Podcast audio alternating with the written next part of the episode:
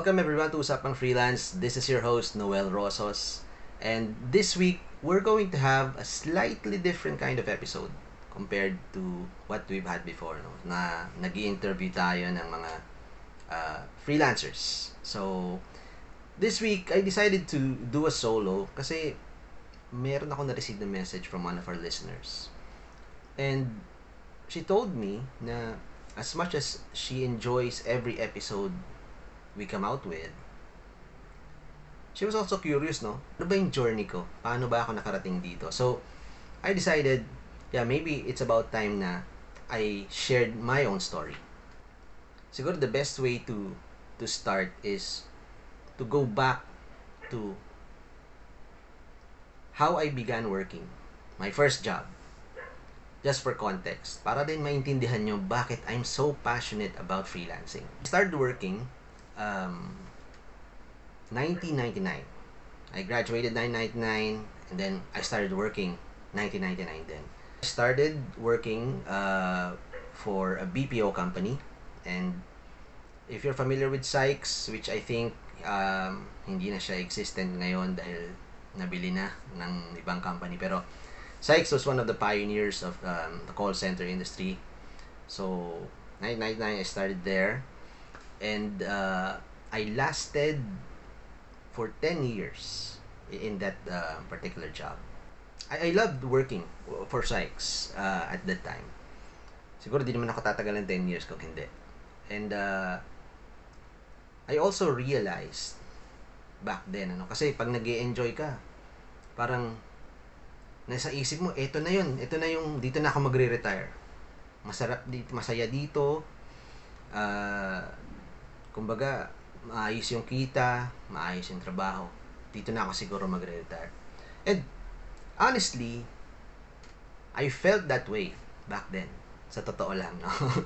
Talagang yun yung mindset ko eh, na dito na ako magre-retire kasi uh, okay naman lahat eh, wala akong marereklamo. But also, uh, dito rin yung nangyari yung hard realization na hindi pala lahat ng trabaho. No matter how secure it looks is actually secure. Yung job security pala is is not something that can be achieved every time. Paano ko nasabi? Kasi after 10 years of working for, for Sykes in 2009 yung team namin and I I I remember I was a team lead uh, back then ano? So that in itself medyo sa dapat I, I already feel the secure kasi team lead na ako. But yun nga the, the hard realization is na outsource yung account namin to another call center which means me and my team will be laid off. And that's a sad part no? So that was my first experience na na lay off And I was in a really different and unfamiliar territory at that time. Kasi nasanay nga ako na may trabaho ko, pagising ko, may, may gagawin ako, may trabaho ako, may kikitain ako every month para sa pamilya ko. And this time around, yun nga, for the first time in my life, I was jobless. I have a friend who, who worked at the bank and he referred me. The, the uh, by the time na nalaman niya na na-lay off ako. And I already had my first interview um, with this bank. When all of a sudden, unfortunately, nag-freeze hire. So, again, I was left without an option. Eh, syempre, may pamilya na ako noon. Uh, I already have two kids at that time. So, I have to find a job. And then, siguro, talagang mabait lang ang Diyos sa akin. Out of nowhere, I got this email from uh, a certain school, a college, located in Makati. It's called I Academy. And uh, they were looking for teachers from the industry who can teach graphic design related subjects. Eh, At that time, I I already had my certification for Adobe Premiere and Adobe Illustrator. And then I can also teach other Adobe uh, programs like Photoshop or InDesign for example. So, long story short, ah kinagat ko yon kasi ah kailangan eh, wala, wala akong pupuntahan. And yung job na yon ah mas mababa yung offer, syempre, kasi kailangan kong intindihin, it's a different industry, it's education, hindi naman siya corporate talaga na malaki magbigay. But since I don't have a choice, and I was up for it naman, no? Uh, I think uh, because I already had experience teaching professionals sa Philippine Center for Creative Imaging or PCCI. So, the transition was wasn't that hard. So, ayun, nagturo ako. And after a couple of months or barely a year uh, working there, where I was already um, a chairperson for for the graphic design um, department, I got a call from the same bank that I applied uh, to a couple of months back, and when I when I got the call, it was akala ko interview pa nga eh sa pinapupunta ako. So punta ako and then turns out it's already contract signing uh, there and then. And syempre, mas malaki yung offer compare sa kinikita ko sa school. And yun nga, siguro um, mas comfortable ako sa corporate setup compared sa education. So, I accepted the offer. So, 2010, I started working for for uh, Citibank. And immediately, no, um, I, felt good uh, working for for Citibank. I was on a an IT related department there and kasi na-achieve ko doon yung ano eh, yung hindi ko ma-achieve sa Sykes before, no. Uh, I wanted uh, syempre lahat naman tayo naghahangad ng promotion. So I felt I was due back then for a promotion but uh, hindi lagi natutuloy. So barely a year in in that team at Citibank, I became a manager.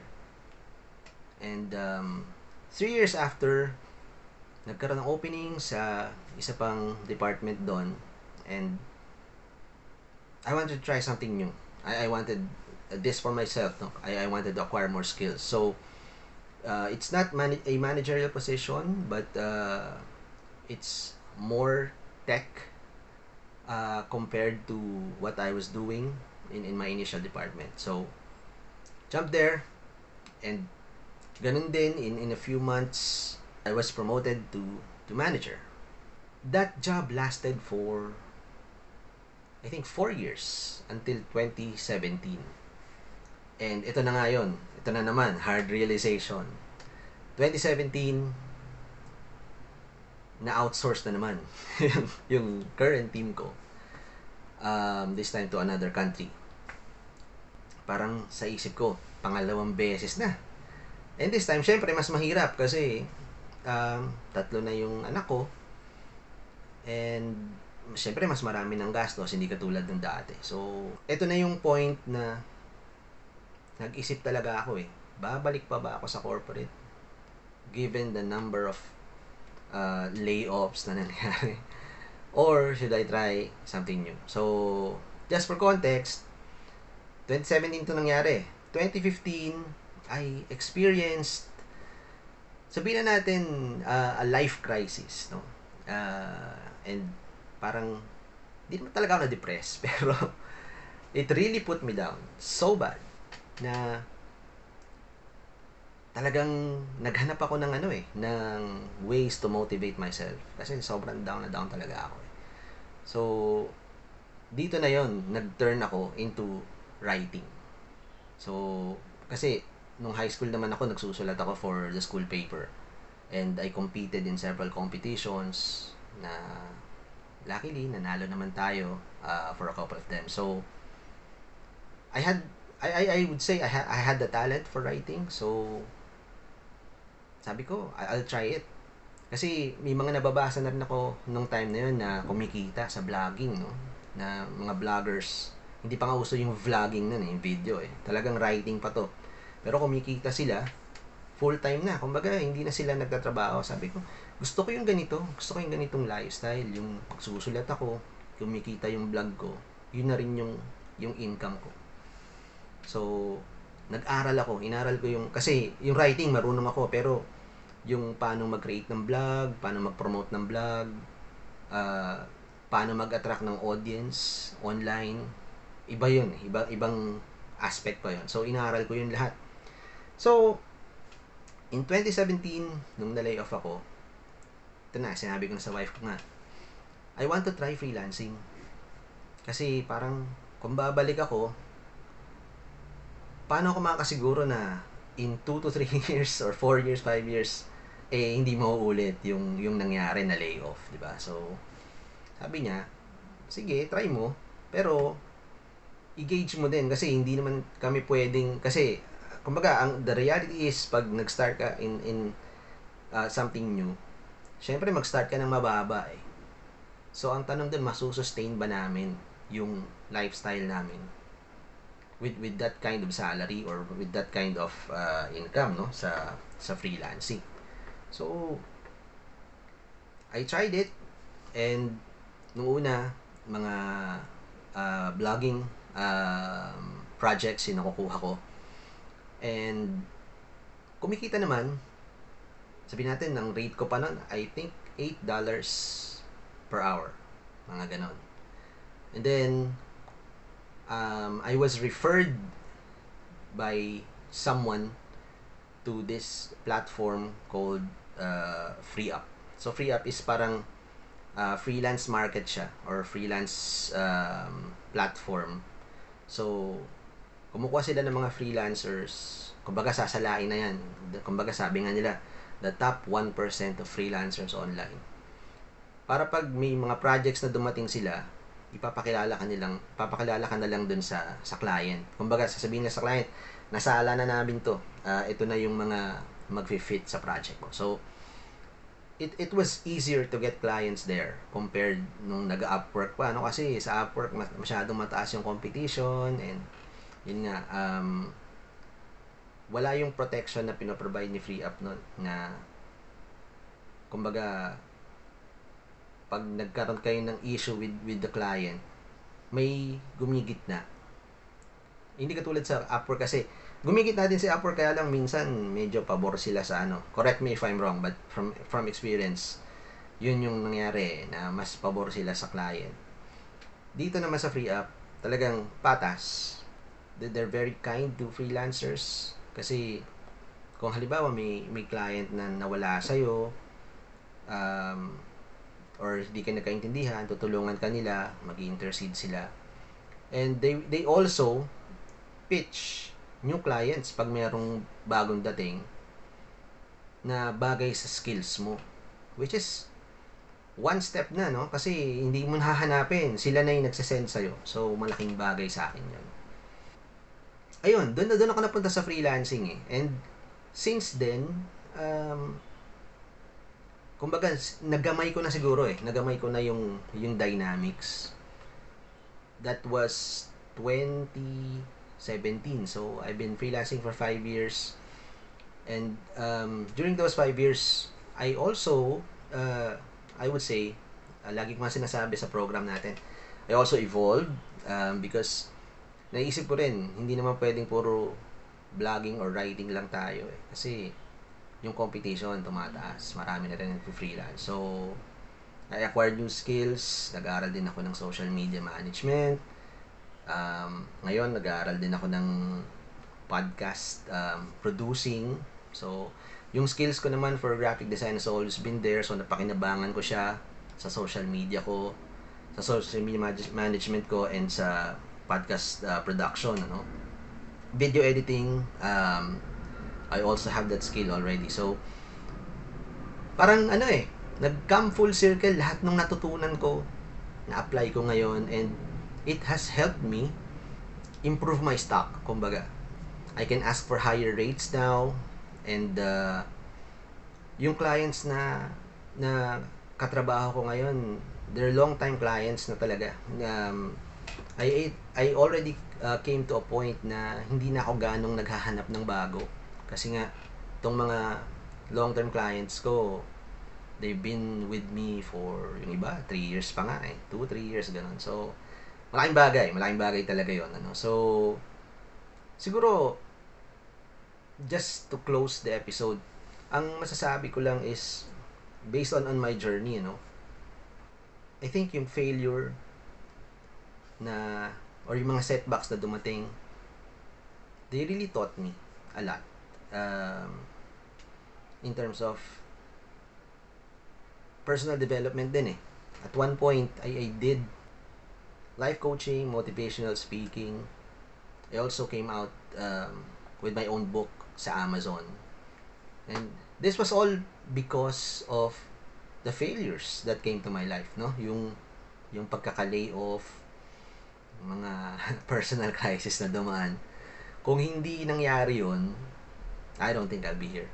Or I don't think I'll be enjoying yung yung benefits ng freelancing. So, ang mapapayo ko lang uh, sa mga upcoming freelancers, instead of reacting to the failures that you encounter. Choose to respond. Magkaiba yun eh. React and respond. Pag react, parang ano lang, yun nga, yung parang, oh my God, ano ba't nangyayari sa akin to? Oh my God, ganito, ganito. So, hanapan nyo paraan. Di ba? Kumbaga, yun yung respond. Come up with an action plan. How will you dig yourself out of that grave?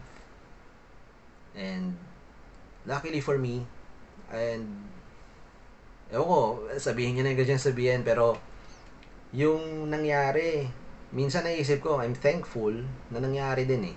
Kasi if I was still in in a job, or may, kung meron pa akong trabaho, I don't think ma magagawa ako mag-freelance full-time. Kasi may sinasandalan pa ako eh. Pero nung nawala yun, wala na akong sasandalan, talagang forced na ako to try yung freelancing. Kung di nangyari baka hindi ko na-try. Lagi ko naman tinatanong sa mga guests natin, paano binago ng freelancing yung buhay mo. So, for me, binago ng freelancing yung buhay ko in so many ways. Lagi ko rin sinasabi, it's not just the money eh. Yung freedom, talaga napakalaking bagay. Yung peace of mind, marami ako naipundar dahil sa freelancing. And I honestly think hindi ko magagawa yon kung nasa corporate job ako. Sa pira, dahil sa freelancing, nakai, nakai, nakakaipon na kami. Dahil sa freelancing, um, I have more time with the family, which is priceless talaga. No? Yung maihatid mo yung anak mo sa school, tapos pagbalik mo ng bahay, tatrabaho ka, susunduin mo sila ulit. Tapos sa gabi, pwede kang magsingit uli ng projects, So, yung, yung ganong freedom is talagang hindi matatawaran eh. Yun yung malaking bagay. So, based on my experience, kung talagang you really want something, you have to do something about it. Gusto mo mag-freelance, kung talagang sawang-sawa ka na sa ginagawa mo, or sa tingin mo, delikado, baka mawala yung trabaho sa'yo anytime soon, gusto mo mag-freelance, start ka na mag-aral. Start researching based on the skill that you want to to offer or the service that you want to offer pag sakaling freelance ka na. Pag-alan mo lahat kasi you have to have a good portfolio no para makikita ng ng mga clients na this guy or this girl is capable of what I'm requiring. Kasi naalala ko nung time na yan, pinagsabay ko habang nasa corporate ako, nag nagba-vlog ako. Three vlogs in a week. And I was able to amass uh, more than 200 blog posts in in that span ano nung simula nung nag nag-vlog ako. And napakinabangan ko yun kasi every time I have a client at magtanong experience, anong experience mo or ano bang mapapakita mo sa amin. Pag pinakita ko yung portfolio ko eh, mabilis ako makuha dahil doon. So, this is just for vlogging. So, kung kayo may iba kayong skills, I, I suggest, yun nga, um, try to do it kahit hindi pa kayo full-time freelance. Ba, kahit nagtatrabaho pa kayo, mag-aral na kayo, graphic design man or social media management, aralin nyo, gumawa kayo ng portfolio, you want to get clients for for for that skill na kahit part-time lang, pwede yun eh. Babaan nyo lang muna yung ano, yung rate nyo para magkaroon lang ng experience. Or, if you're willing, yung iba nga, they do it for free. Para lang may mailagay sa portfolio or sa resume nila. I'll be coming up with, with separate um, episodes where we will focus on specific things about freelancing. I also plan to do that. So, abangan nyo lang yun. So, thank you for bearing with me and listening to to what I have to say today. I hope all of this will serve you um, or your freelancing um, career and will help you transition, make the proper transition ano, from from corporate to freelancing. Kasi lahat naman ng bagay ano eh, napapag-aralan, lahat ng bagay kaya nating gawin eh. Talagang tiyaga lang. Kasi before, I just I used to dream about yun nga yung paggising ko, magtatrabaho ako. Tapos pag may gagawin akong iba like ihahatid ko yung anak ko, titigil ako, tapos magtatrabaho ulit ako. I used to only dream about it. And now I'm doing it. And I'm no different from you guys. Pare-pareho lang naman ang kinakain. so, I hope this episode helps and um, ang hiling ko lang sa inyo is uh, to please make sure to like, share, and subscribe to our YouTube channel and to our uh, Spotify and um, Apple Podcast channels para ma-spread natin yung yung word and yung wisdom na ini-impart not just by me but by the guests that um, we interview here at Usapang Freelance. Okay? So, thank you very much and I'll see you on the next episode.